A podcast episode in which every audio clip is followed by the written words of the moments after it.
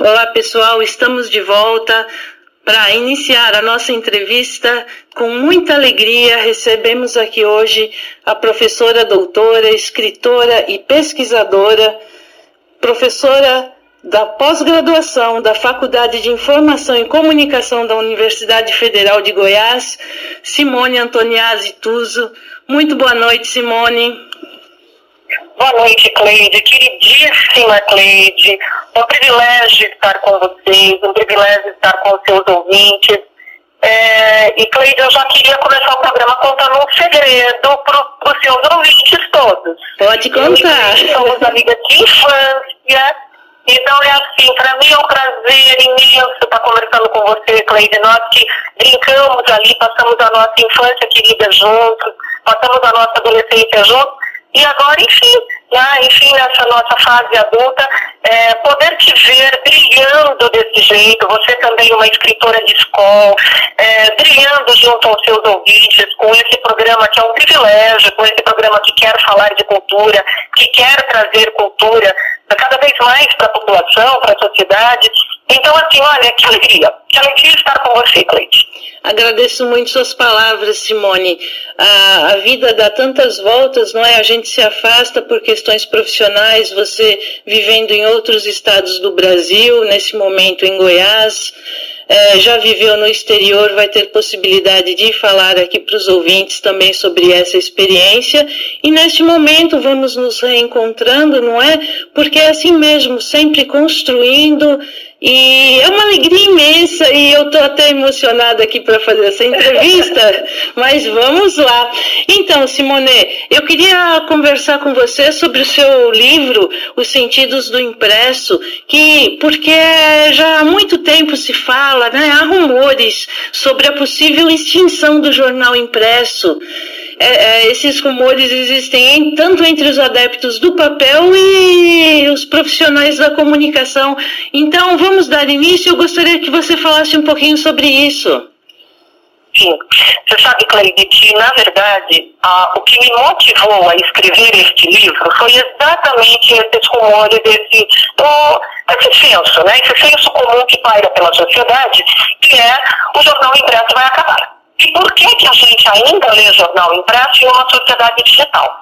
Então, o mote mesmo do, do, da, da produção do livro foi essa pergunta: por que, que as pessoas continuam lendo jornal impresso em uma sociedade digital se o jornal impresso vai acabar? Então, era, era em torno disso que eu comecei a fazer a pesquisa.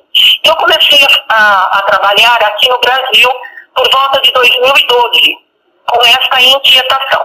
E você vê que 2012, eu já estou falando de cinco anos atrás, em 2012 já fazia alguns anos que eu ouvi essa história de que o jornal impresso vai acabar, só que não acabou. E tanto é que não acabou até agora. Estamos em 2017 e ele está aí presente.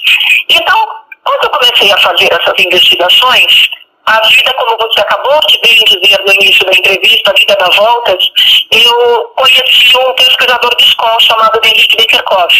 Já conheci o Henrique Que é um canadense, e que herdou o Instituto McLuhan de pesquisa. Eu acho que seus ouvintes vão é, identificar melhor até esse nome McLuhan, porque ele é mais mais conhecido, enfim, é um pesquisador famoso no mundo todo. Quando eu conheci o Henrique Bekerkov, ele fazia pesquisa sobre livro impresso. E dentro da mesma ótica, por que, que as editoras continuam imprimindo livros se agora a gente pode ter os e-books? E enfim, começamos a conversar e daí, depois de algum tempinho de pesquisa, viu, Cleide, que depois eu vou detalhar isso até ao longo da nossa entrevista, é, nós começamos a ver que as pessoas leem o jornal impresso não necessariamente pelas notícias. Assim como também ler um, ler um livro impresso não é exatamente pelo conteúdo. Porque, de repente, você pode ter outras plataformas. Então, quando você opta pelo impresso, você não opta exatamente pelo conteúdo, mas você opta por outras esferas, que são exatamente as esferas sensoriais. Por isso que o livro se chama Sentido do Impresso. Tá? Porque as pessoas passaram a ler por outros motivos. Então, fazendo pesquisa, por exemplo, aqui no Brasil, quando eu conversava com as pessoas, elas falavam assim para mim: Ah, eu gosto do cheiro da tinta, eu gosto do som de virar a página, eu gosto da textura do papel, pegar no papel o tato, e eu gosto da calma que ler no papel me traz. a despeito daquilo que quando eu leio no computador ou em uma plataforma digital, a luz, é, o jeito que, que, a próprio, que o próprio dispositivo é, não me acalma a vista, não é algo prazeroso. E eu comecei a juntar isso, sabe, Cleide? Hum. Era o tato, a visão, a audição e o olfato. E muito curiosamente, sabe o que elas me falavam? Hum. Eu faço tudo isso tomando um café. Okay. E eu falei, meu Deus, então são cinco sentidos. São todos tá? aí. É. Muito interessante, porque além dos quatro sentidos que o jornal já trazia, que é o que o papel, o livro impresso também traz, elas fazem isso tomando um café. É, Simone, é, é interessante que o jornal ele está envolvido em um ritual, não é mesmo? Um ritual de leitura. E o café Perfeito. faz parte desse ritual. Tudo faz parte de um ritual. Na verdade, você descobre, ao, ao ir estudando esse comportamento humano, você descobre que o ser humano é um animal de hábitos. Então, são esses hábitos exatamente que levam a um determinado comportamento. Tanto que eu, por exemplo, sou uma pesquisadora da área da comunicação social. Mas para escrever o livro, eu estudei muito um pesquisador francês chamado Edgar Morin, que é um pesquisador de comportamento, porque transcendia a parte da comunicação. Não era só o jornal pelo jornal, mas era o jornal pela própria existência social que ele trazia. Então, as pesquisas elas foram enveredando para esse lado. E você sabe que eu, é, é, muito interessante, porque quando eu ouvia tudo isso dos leitores, eu me lembrei muito de uma história, uma história bonita, que é a história do vinho. E na história do vinho, do vinho dizia-se o seguinte, que como o vinho é uma bebida considerada bebida, bebida plena, bebida dos deuses, então a bebida, o vinho, ao ser colocado numa taça, é uma bebida que também aguçava quatro sentidos, que é a visão, o olfato, a gente obviamente cheira o o paladar e o tato, porque a gente pega na taça. Mas ele não aguçava a audição. E foi por isso que foi criado o tintar das taças. Então as pessoas brindam exatamente para aguçar o quinto sentido. Muito interessante, eu não conhecia essa versão, Simone, gostei bastante. Não é legal? E aí, quando eu soube disso, eu associei muito a história do café. Eu leio, eu faço tudo isso, mas eu faço com o café. Quer dizer, então as próprias pessoas vão dando conta de contemplar a, os sentidos em sua plenitude. Então a leitura do jornal no papel, ou a leitura do livro no papel, ela é uma existência em sua plenitude. Então a pesquisa, Cleide, ela parte daí.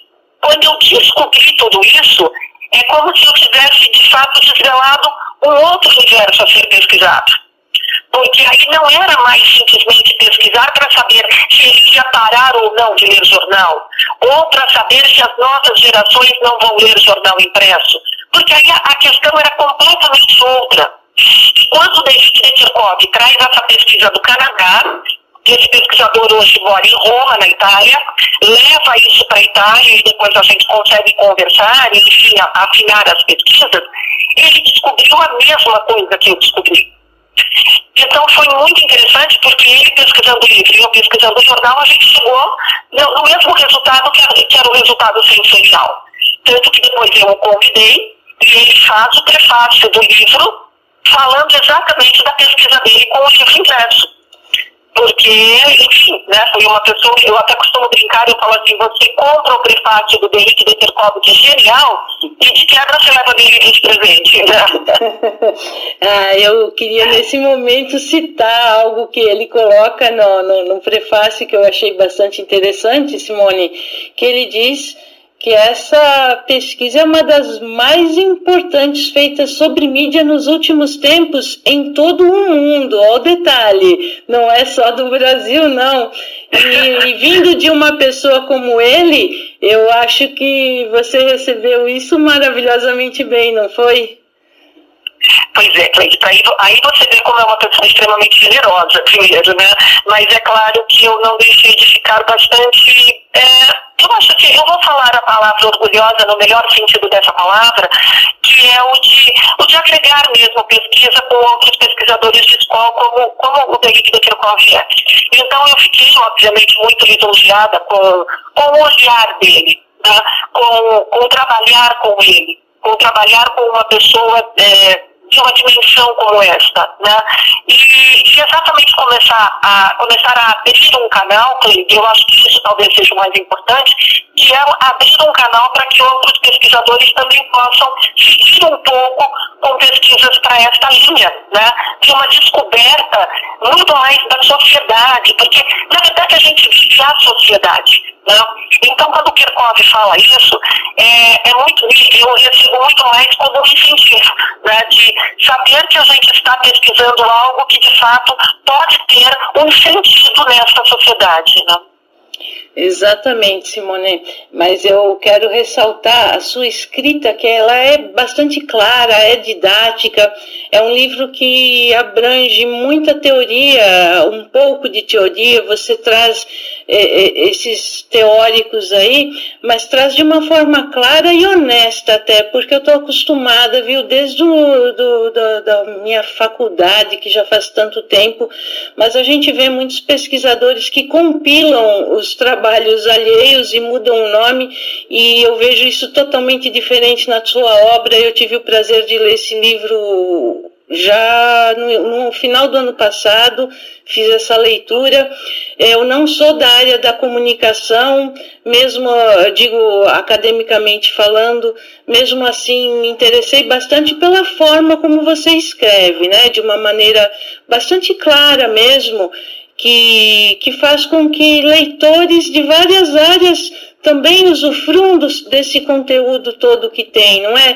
é você é ah. uma, uma, professora doutora, é do curso de pós-graduação da UFG e escreve não na, naquele formato é, engessado, sabe, Simone? Isso que eu acho importante, levar as coisas para a sociedade em geral, não é?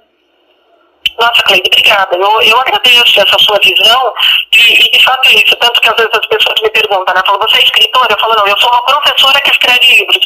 Porque é, é, isso para mim é muito forte no sentido de é fazer com que o outro entenda. Então, é, é, na verdade, fazer com que a leitura acabe na mão do leitor. Que o leitor, de fato, consiga traduzir aquilo que está no livro e que ele entenda, independentemente da área. Porque é um pouco isso. Vamos lá, Cleide todo mundo no mundo lê jornal, não só as pessoas de comunicação. Então não teria muito sentido escrever um livro que falasse do jornal impresso e que uma pessoa que é engenheira, é, advogada, agrônoma, ou mesmo de uma, de uma cultura mínima, né, um letrado mínimo, que ele também não pudesse é, se favorecer dessas informações. Então a ideia foi mesmo, né, e você me falando isso, eu me sinto feliz, né, talvez tenha dado certo, era de tentar realmente colocar numa linguagem para qualquer tipo de leitor, né, ou para todo tipo de leitor, e não somente para aquele que fosse, obviamente, entender-se da, das teorias da comunicação. Né.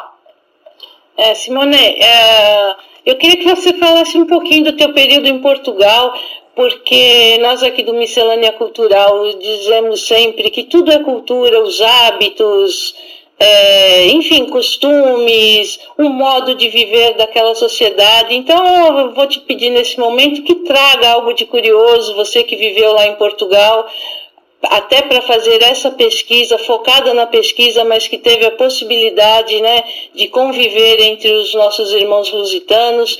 É, fala alguma coisa para a gente, alguma curiosidade, enfim. Uhum. Sim. É, sabe, Cleide, foi muito importante porque foi assim, Portugal aconteceu após as pesquisas estarem sendo desenvolvidas no Brasil. Quando eu chego, então, a essa a essa realidade do sensorial, a essa realidade de que as pessoas fazem algumas coisas por hábito, fazem algumas coisas, sobretudo pelo sentido que essa que aquilo traz para a vida delas, mas, ao mesmo tempo, o leitor de jornal brasileiro, ao ter um determinado hábito, me chamou muito a atenção, porque, infelizmente, Cleide, você sabe que o brasileiro não é, é, enfim, nós não temos a prática da leitura absolutamente desenvolvida. Sim. Então, é, ao, ao, ter pesquisado tudo isso no Brasil, é, esse livro faz parte das minhas pesquisas de pós-doutorado. Aí eu entrei em contato com a Universidade Nova de Lisboa, em Lisboa, pra, porque lá eles têm um centro de pesquisa muito desenvolvido. E eu estava trabalhando junto com a Universidade Federal do Rio de Janeiro. É uma rede de pesquisas, não é uma rede de pesquisadores. E aí eu entrei em contato, em 2013 fui para Portugal para conhecer esse centro de pesquisa na Universidade da de Lisboa, eu acho muito bem recebida, como sempre muito bem nos recebe os portugueses, eu de fato adorei estar em Portugal, foi, foi uma experiência assim, nossa, indescritível, né, no sentido da, da do, do quão grande foi estar em Portugal. E aí, enfim, eu é, me, me, me, ofereci para estar junto deles nesse centro de pesquisa na Universidade Nova de Lisboa e eles me aceitaram, muito gentilmente me aceitaram no centro. E aí eu fui, dia 1 de janeiro, Cleide, hum. eu desembarco em Lisboa para passar o ano de 2014 dentro dessa mesma lógica. Se no Brasil tinha toda essa ideia né, do porquê se ler jornal impresso, eu gostaria de saber em um país europeu, onde a prática da leitura é desenvolvida, onde eles têm, obviamente, os livros são vendidos em supermercados, ao mesmo tempo que a gente compra arroz, feijão, macarrão, a gente compra livro. Todo mundo lê. Eu, em Portugal, por exemplo, não tinha carro, eu me deslocava com transporte público. Eu entrava no trem, todos no trem tinham um jornal ou um livro nas mãos. Então, de fato, a prática da leitura é absolutamente desenvolvida. E eu gostaria de saber como que essa como que essa pesquisa poderia ser complementada em um país onde a prática da leitura era real, certo? E aí vou para Portugal. E lá eu já vou, vou chegar aqui no fim da, da, das minhas, vou chegar nas minhas conclusões, é, que, que é realmente aquilo que me chamou muita atenção, porque aqui no Brasil eles me diziam isso. Eu, eu gosto do sensorial e faço tudo isso tomando um café. Quando eu chego em Portugal, em Portugal eles têm a prática de tomar café fora de casa, tomar café nas cafeterias, nas esplanadas. E realmente os portugueses tomam isso como algo muito sério. Né? Todos vão para a cafeteria para tomar um café, vão para as esplanadas e lá ficam conversando. E eu tive a oportunidade de, de conversar muito com esses portugueses lendo o jornal nas cafeterias. E eles diziam o seguinte: eu faço tudo isso que o brasileiro faz, eu gosto do giro da tinta, gosto do, do som de virar a página, enfim, todos esses cinco sentidos, mas eu faço aqui na cafeteria porque aqui eu converso com o outro que também está na cafeteria. Sabe por quê? E agora, Cleide, eu achei genial.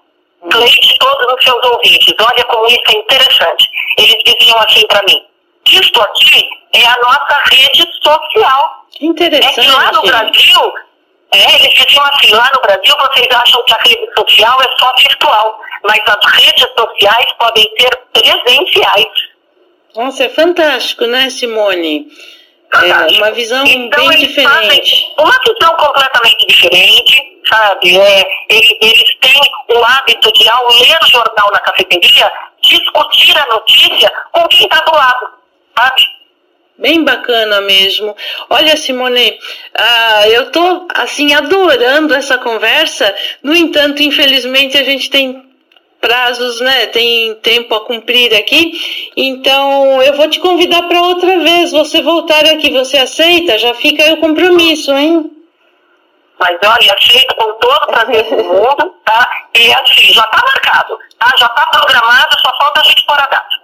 Muito bom. Olha, para quem estiver interessado, o livro os Sentidos do Impresso da professora Simone Antoniazzi Tuso foi esgotado, gente. Neste momento que existe é o e-book à venda no site da Livraria Saraiva. O valor é simbólico e vale muito a pena. Uh, Simone, eu agradeço demais a tua presença. Um abraço, Simone. Muito obrigada. Tchau. Boa noite a você, aos seus ouvintes queridos. Um beijo.